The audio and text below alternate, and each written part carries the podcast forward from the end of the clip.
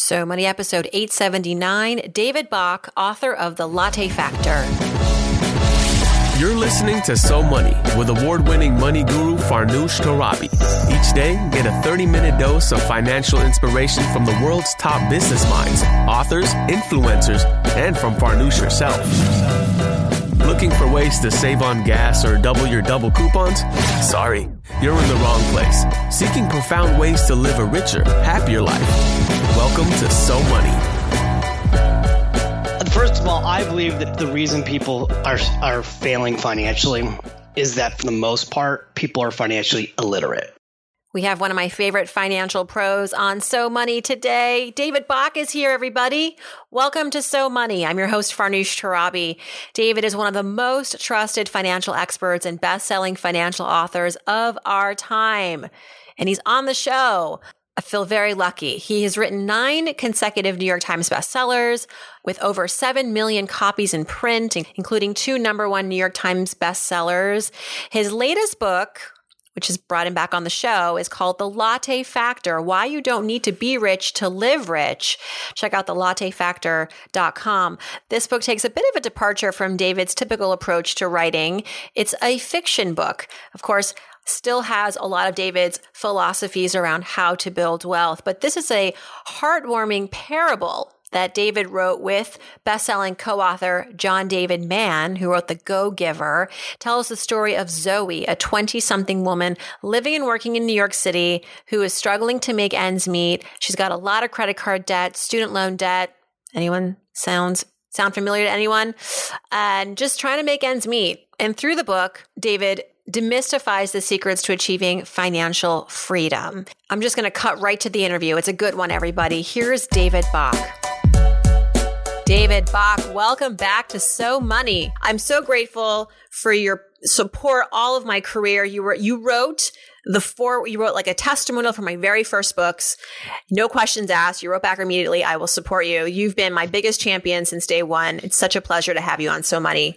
Welcome. Wow. Well, you give me chills with that introduction. Right? And, you know, it's so cool to be here with you today. I just went on your podcast and think you're almost 865 podcasts later.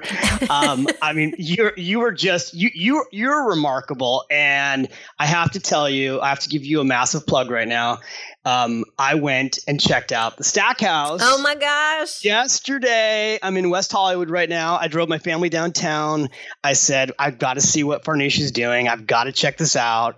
You have created the most amazing experiential event place for women in financial empowerment. And I was just super excited. And I took James, my 9-year-old. He was very disappointed, by the way, though, that he couldn't go on the bucking pig. Oh, do we have an age limit? Is that why?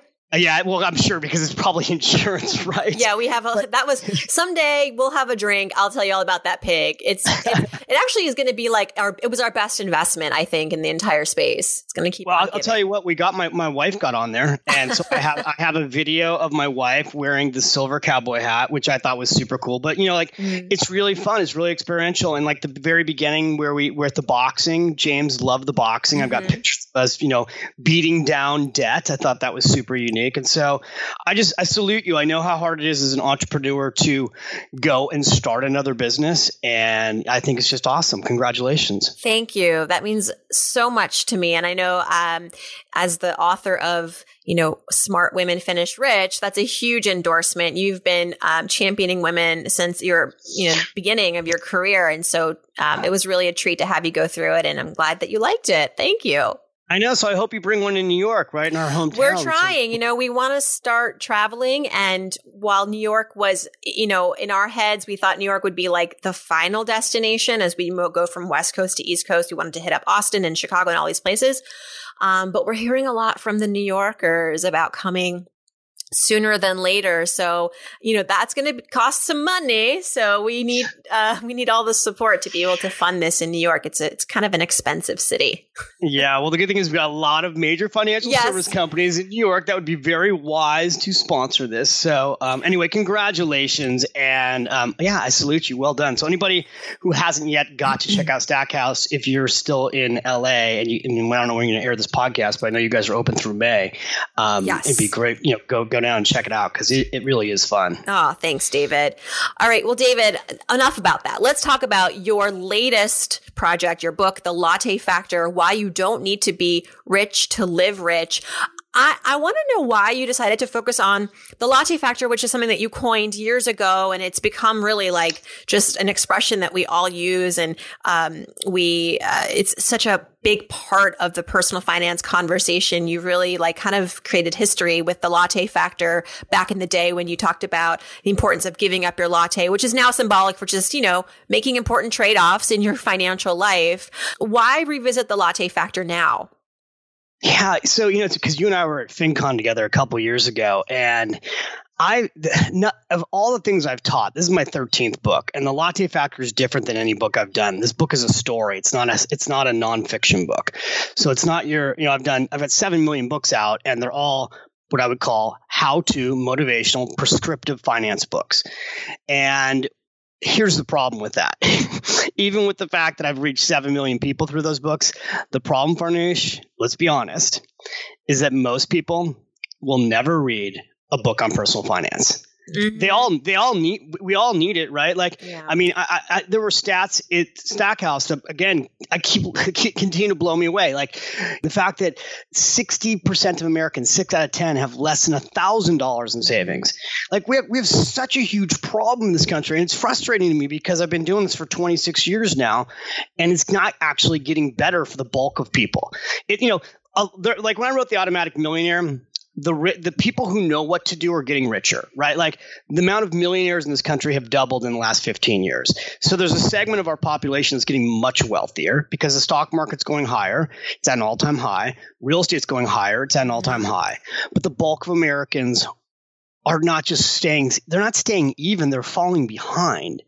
And so truly out of like both frustration and hope, I thought I want to write a story that will reach more people who wouldn't normally read a financial book. I really want to reach young people. So this was like my push to reach the 100 million millennials that are out there, Generation Z and Generation Y, to give an entire generation hope that there are some simple things that you can do. There are timeless lessons that if you start in your 20s or your 30s, you can buy your financial freedom.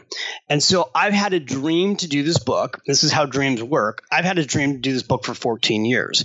And after The Automatic Millionaire, which I launched on the Oprah show, when Oprah and I did this segment on the Latte Factor, it was the thing that really went viral.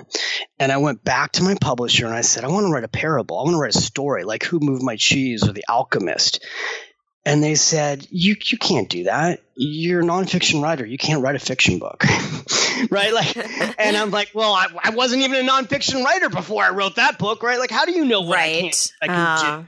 So I kept going back to my publisher, who I love, Random House, because I'd done 12 books with them, and every couple years I go back and say, I want to do the Latte Factor. I want to write this little story that can be, you know, like 100 pages that people can read in an hour, and they would just say no. So finally, honestly, after my like 12th book, which was in 2011, I said, I'm not going to write any more books. And then years went by, and I was free from my contract with Random House. And then I said, you know what I'm going to do? I'm going to just go write this book. And John David Mann and I, who's the co-author of a book, he's the co-author of this book. He wrote a book called The Go-Giver. It's one of the, which The Go-Giver is like one of the greatest books ever. It's also a story-based book. And when John sent it to me to give him a testimonial like over a decade ago, I said to him, I've got this idea for a book called The Latte Factor. Someday you and I will write it together. And so I decided I would write it. And part of this too is inspired by Paulo Coelho, because my favorite author of all time is Paulo Coelho. He wrote the greatest book ever, The Alchemist.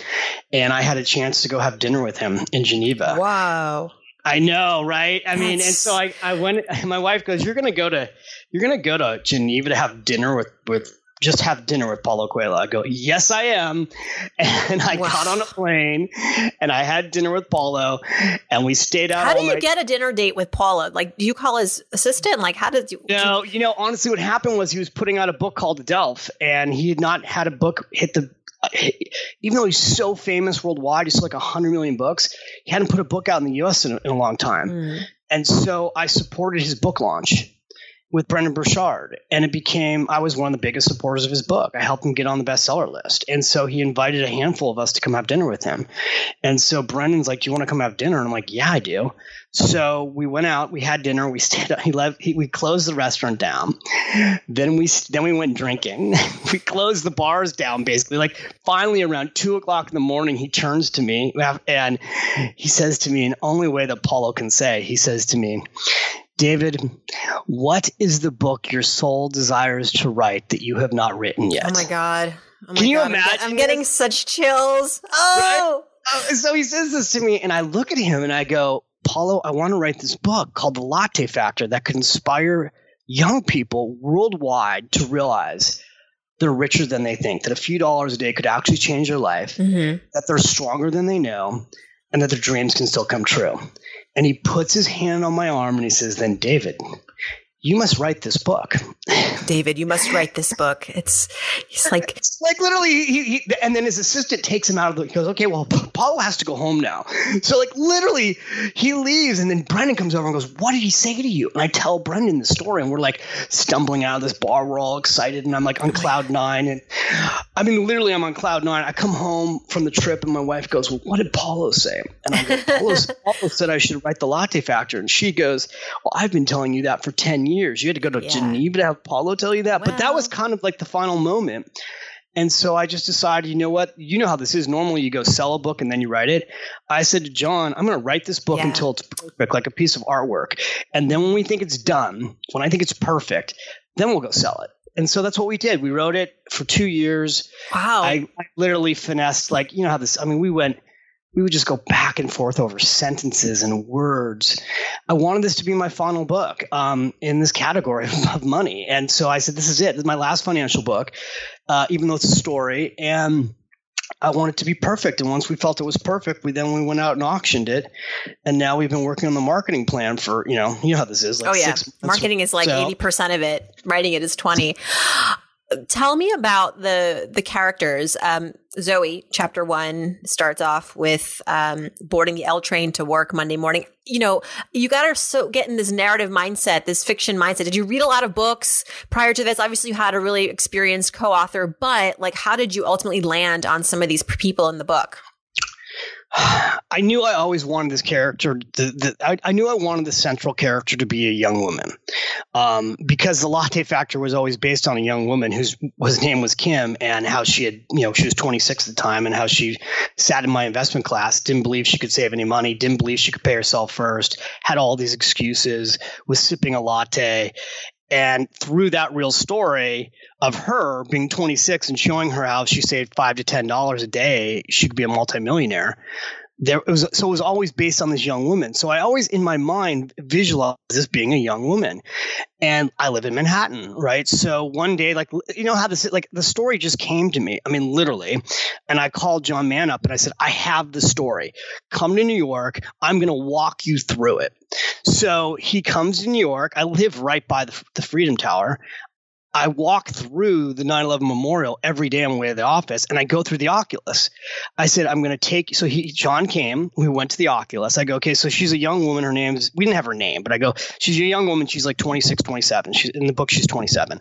We came up with the name Zoe Daniels. I go, she's going to come from Brooklyn, because that's where all the kids – young people live in Brooklyn now. They don't live in New York. I could have helped you with this book. I live in Brooklyn. I'm a woman. So I said, so then she's going to come up at the Fulton Center, and I took him to the Fulton Center, the subway station, the largest subway station in Manhattan.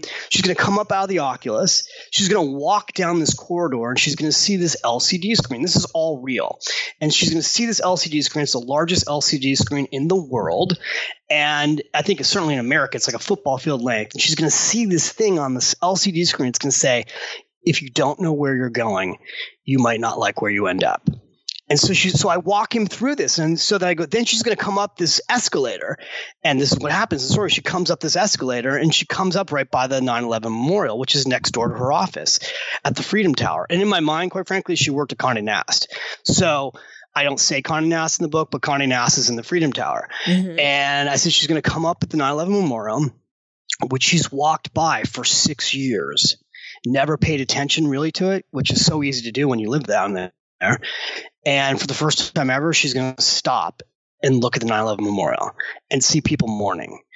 And she's going to sit down on these marble benches and she's going to ask herself the question, what is she doing with her life? And that's going to lead into her story. And her story is one that I think anyone, quite frankly, at any age can relate to, which is that she's now been working in New York for 6 years. She's making more money, but she's not getting ahead. And she's starting to give up hope on her dreams because she's living paycheck to paycheck. And she's questioning her whole life. Why is it not getting better?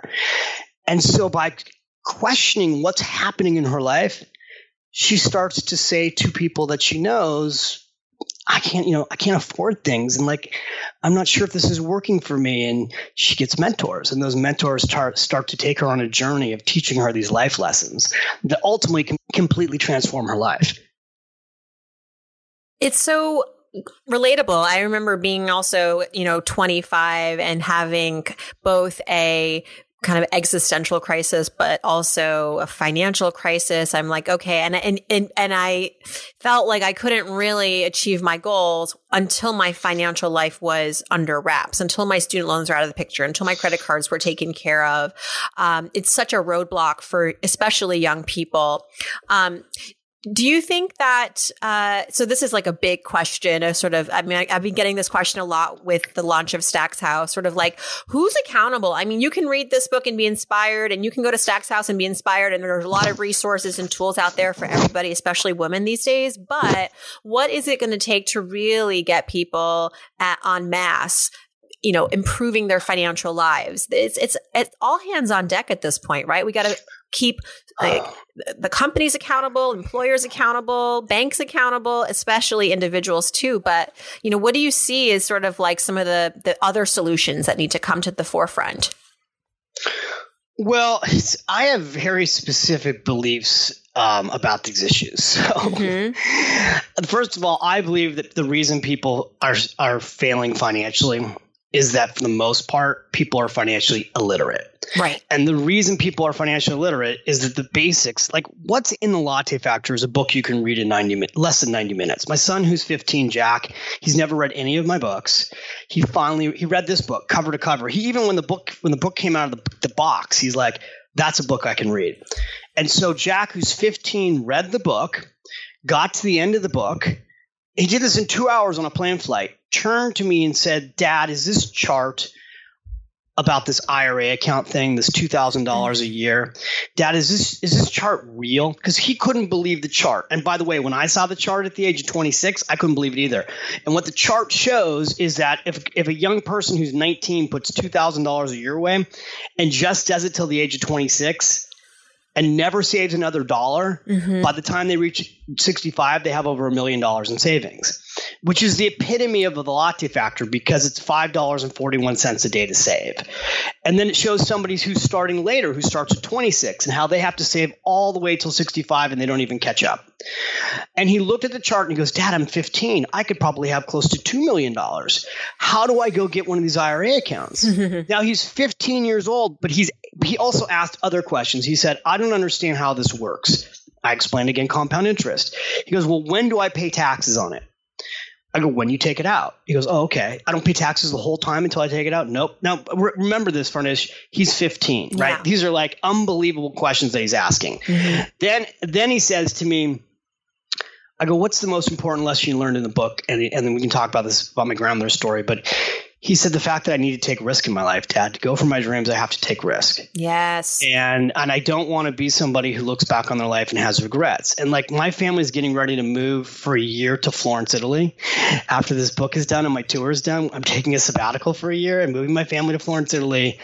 And we did this intentionally, and it's part of the story is in the book too, because Zoe Daniels learns how to take a sabbatical. We did this intentionally so that we could take my son to live abroad, my whole family, for a year, but we decided to give a 15-year-old the option to go or not because we knew he loved his school. And so he had to, and I wasn't sure if he would do it, right? And he looked at me and he said, Dad, I realized that if I didn't go to Florence, this would be my first regret in life that I had. And I just thought, so he's learned two huge life lessons that will impact him for the rest of his life. Now, going back to what you just asked me, And I said, I have very specific beliefs around this. I just think we need to teach the basics of financial literacy in school. Like what's in The Latte Factor or the book, The Automatic Millionaire or Smart, this stuff should just be taught in school. By the time you graduate high school, you should have to pass a test that proves you're financially literate. Just like a math test, just like a science test, all these core curriculum things, money should be a part of that. And the reality is it probably will never happen. And so what happens is the rich people teach their kids how to continue to be rich, but the middle class and the poor don't know these. They don't know this stuff, and you can't do better if you don't know better. So again, like that's why I decided to go put all this energy into this book. Like you've got to teach people how to know better so they can do better. That's number one. One is people don't do better because they don't know better, and the system is set up for people to be broke, and it's worse than it's ever been. Like the fact that kids get out of school today and they are $100,000 in student loan debt that they can in many cases never pay back. Mm-hmm. They can't even go bankrupt and get away from it. We are trapping an entire generation of people in debt from the moment they get out of college. And it's wrong. And you had it on your wall, the debt statistics and the $1.5 trillion. And that's the first trap. The second trap is the banking system with credit cards and the way people borrow money to buy things that go down in value, like cars, right? Like people go out and they buy it. The average American has a car that costs $533 a month. And I just talked about this with Lewis Howes on his podcast. By the time you factor in insurance and gas and maintenance of a car, that car costs you, in some cases, $7,000 to $10,000 a year. The average American works 3 months a year for a new car. Well, that's a joke, right? Yeah, like, and you know that people are now behind on their car payments more than they have been since the recession. If that's an indication of really total, the health of the economy. It's a total indication of everything that happens right before a recession, right? So, but the sad thing is that people don't realize what they're doing. They actually don't know. It's marketing. And so instead of being marketed to save $533, which by the way, would make the average American financially secure for life. If the average American didn't go spend $533 a month on a new car and put it into a 401k plan, and you attach the match that more 401k plans have, they'd be saving $7,000 to $8,000 a year. And if you did that in your 20s, you'd be a multimillionaire by the time you retire. Incredible. And it's incredible, right? It's so incredible. But you're right. It's not packaged to be sexy or exciting. And, you know, $533 times 30 years compounded, like that's kind of abstract. You know, it is one thing to say, well, you'll retire a millionaire. That's pretty compelling. But we're just hardwired to want instant gratification, unfortunately. Well, and I think then we're also, you know, we're hardwired. It's like the giant head fake. Politics is a giant head fake, right? So you have a whole group of people that focus on telling you it's not your fault, you're poor, it's the government's fault. The government should have done something to help you, and they're not helping you. Well, let me tell you something. The government's never going to help you. So let's just be honest. It doesn't matter who's in office. I don't care if you're Republican or Democrat. Nobody's coming to save you. Zoe Daniels learns this lesson in the book. Her mentor teaches her. He says to her flat out, nobody's coming to save you. It doesn't matter who's in office. And no man's coming to save you. There's a whole thing in here about women's financial empowerment where her ultimate mentor is also a woman who's a self-made millionaire. And she says to Zoe, you need to be your own Prince Charming. No one's coming to save you. Yeah. You need to be in charge of your own finances. No one's coming to save you. And goes through the statistics. 80% of women die widowed. Oh. 80% of men die married. And she walks her through the stats and says, I don't care if you do get married, you still need to be in charge of your money. Mm-hmm. And she goes, really what happens to her, her transformation, she goes from being a financial victim to being her own financial hero. And, you know, that's what people have to learn how to do. That's why they listen to your podcast. Like learn how to be your own financial hero, be your own financial superwoman, your own financial superman. Well, I tell you, I'm with you. I think a lot of people believe that. And I think that there's just like this school of thought that believing that it should be it should be the individual's responsibility is somehow an unfair prescription. Like, you know, what about the system? And I'm like, yeah, but I get it. You know, like the system is broken. You just pointed out all these issues that we have with the credit system and like the false bill of goods that we sell students. Oh yeah, take on $200,000 worth of debt and you'll be fine. No, we're not saying that that is good or should continue, but I think that there is something to be said about giving people the motivation. And, you know, we underestimate people. Like you just talked about your 15-year-old and he gets it. You know, people think that money's too abstract, too complex. People don't get it, but we have to give ourselves more credit where it's due. I get you. And when also, this is why I go back to why did you do the Latte Factor? Because people get it. They go, oh, you're right. I spend $5 a day on coffee. If I stop doing that, I could probably have some money. Bottled water, cigarettes. I mean, and these lessons, you have to teach this to your kids. I was in Alta, Utah skiing with my son, and I gave him his $20 to go get his lunch, right? So I was expecting change back, by the way. And I was on a call, and I went and got my lunch. And he comes back to the table and he's bought bottled water, which was like $4. And on my table, sitting next to him, is my free glass of water because I asked for a glass and filled up the water myself. Now, here's the thing, Farnoosh. I can afford all the bottled water in the world, but it's stupid, yes, right? Yes. So I start taking a picture of him with his bottled water and my free glass of water. And he goes, Dad, what are you doing? I go, I'm going to post this right now and make an example of you. Oh. And he's like, no, you're not. Go, social yes, shame. Yes, I am. And then I started going, I go, you just spent $4 on that. What are you doing? Like, you're first of all, your dad's the Latte Factor guy. But more right. importantly, we don't buy bottled water unless you absolutely positively have to. And you didn't have to. And that's a lesson for you. And so, you know, those are the kind of things that, again, $5 a day, people go, well, it doesn't add up. No, it actually does add up. And so does $10 a day. And so there's all the charts in the book that show you what it adds up to. Somebody said to me yesterday, you know what? I don't want to wait to be 60 to retire. I go, great. When do you want to retire? And they were in their 20s. And they said, I want to retire by 45. I go, okay, let's just focus on getting $1 million first. I go, because 99% of people in America don't have $1 million. So let's just focus on what would it take you to have $1 million in 20 years? And I go, here's the answer. It's called the 50-20 formula. You need to save $50 a day for 20 years. I go, and in 20 years, if you have a rate of return of over 10%, you'll have over $1.1 million, $50 a day. And he goes, really? Oh, yeah. He goes, he's like, I could figure out how to save $50 a day. He's like, I don't have it now, but he said, I could figure out how to make an extra $50 a day and save it. And so that's super specific, right? 50-20 formula, save $50 a day for 20 years, put it in the stock market, in an index fund, leave it alone for 20 years, all goes right, you've got over $1 million. That's a great simple system for people to think about. But you got to chunk it down to daily amounts because it always becomes overwhelming if you don't chunk it down to daily amounts. Yeah. I want to go back in time a little bit, David. This is a question that I'm asking guests in the month of May in partnership with our sponsor, Chase. It's graduation month, perfect time for your book, The Latte Factor, to be coming out. But when you were graduating college, what would you say was the one thing you wish – the financial advice you wish you had gotten upon graduating, because as we know, a lot of us make our biggest mistakes in our 20s when it comes to money. So was there something that you wish you had been told or advice you were given? Oh my God, completely. And Chase won't want to hear it. So, you know, the single biggest mistake I made is I went to USC for college, and you can't do this anymore, but it used to be when I went to USC, there was 3 people lined up right next to you when you came into your dorm. There was a guy giving out dictionaries. It tells you like my age now because they really were giving out a dictionary.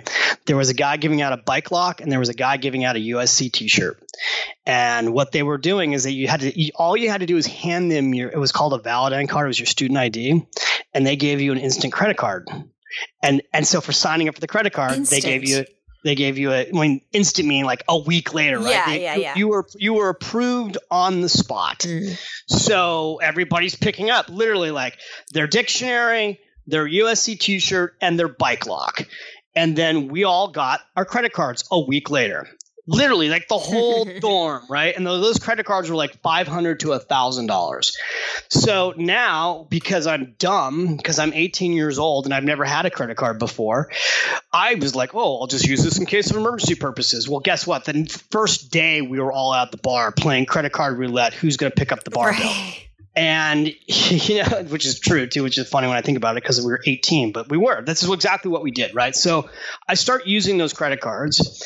And then as soon as I maxed them, and it was fine because I was, again, dumb. I'm like, I would get these bills and I would make the minimum payments, no big deal. And then as soon as I maxed them out, the credit card companies came back and increased, oh, thank you so much for using your credit cards. We've extended your limit. Oh, boy. So by sophomore year, I was $5,000 in credit card debt. I came home. I'll never forget this because it was Christmas time.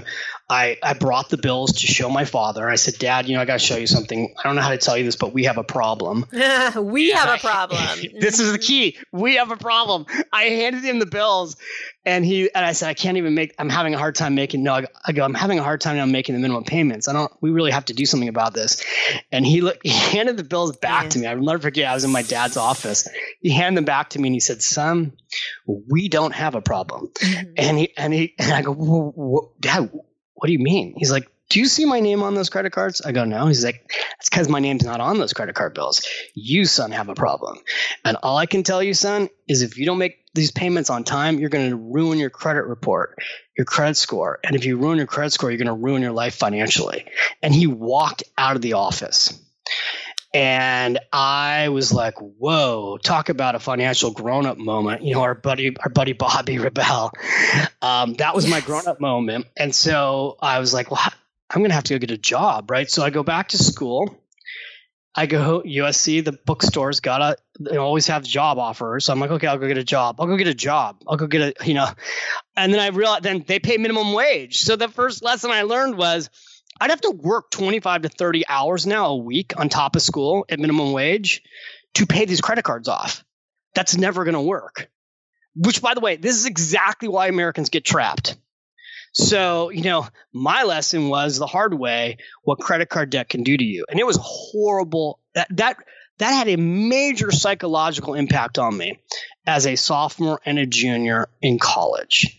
That added huge financial pressure to me. Now, it inspired me to become an entrepreneur because I had to figure out how to make money faster to pay those credit cards off. But that was a huge life lesson. And I don't think the credit card companies are allowed to so blatantly push credit cards now in front of the dorms anymore. But no. You know, you got to teach these. I wish I had known. I wish I had known about the trap of credit card debts before I got to college. I didn't know. But kudos to your father for putting the fear of God in you. I had a similar story with my mom, and it was scary in the moment, but I think it was important and it happened when it should have. I appreciate that it happened when I was in my early, 20s as opposed to, much later when I had higher stakes. And it, like you said, it taught you entrepreneurship and the importance of working jobs. I think that sometimes parents are I don't know how to have the financial literacy conversation. I'm not that good at money myself. And I'm like, you know what? Just start by encouraging your children to work because that's how they're going to learn the value of a paycheck, how taxes work. And in having to live off of that for some of their expenses is going to be a great lesson because they'll overspend sometimes and just learn at a young age, which is when you should learn it.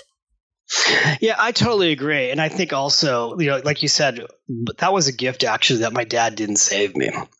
It forced me to learn how to save myself. And I really do hope The Latte Factor is going to be a graduation gift book because it's the perfect graduation gift book. High school or college, The Latte Factor should be the perfect book to give to graduates. And by the way, let me just tell you the website people can go to. Yes, please. We'll be running a special promotion right now. It's at thelattefactor.com. We have over $500 in bonus programs when you just buy one copy of the book. And one of the most amazing bonus programs that you get, it's all free, is I did an all-day course called Start Late, Finish Rich. It's 19 videos, and it's one of the most popular online financial courses ever. We've had 32,000 people go through it, and it's there sitting there for free. So you go to thelattefactor.com. You buy one copy of the book. In addition to that, all these goodies you're going to get, you'll also help feed another family in America. We have a partnership with Brandless, who's sponsoring my brand new podcast. Yeah. It's going to be coming out next week, called The Latte Factor. And Brandless is for every book order we get on our website, and where they said, if you send us your receipt, again, all at thelattefactor.com, Brandless is going to feed a family for every book order. So that's super exciting too. I love that. Just eternally inspiring, David Bach. Thank you so much. Thelattefactor.com for all of those freebies, everybody. Don't miss out on that. Great book for graduation. Great book for anybody who's just having – they're at a crossroads, right? A financial crossroads, but also like a life crossroads, because money – managing your money is managing your life. Completely. I mean, it's a book for anybody who's got dreams. And if you're like, I don't have any dreams, I'm like, let's go get you some dreams. Yeah, let's go get you some dreams. When you fix your finances, you fix your life, and you free yourself to go for your dreams. And that's my whole goal with this book, is to free people to use their God-given gifts to go for their dreams. So, Farnoosh, I'm so grateful to you for dropping everything to do this podcast quickly before the book comes out. Thank you so much. I appreciate you, and I appreciate your audience for listening. Thanks to David for joining us. Check out thelattefactor.com for all of those really generous goodies. I'm going to check them out. If you missed any of this, just head over to SoMoneyPodcast.com, where you can get the audio, the transcript. And also, while you're there, if you want to send me a question for our Friday episodes of Ask Farnoosh, click on the Ask Farnoosh button. Thanks for tuning in, everyone, and I hope your day is so money.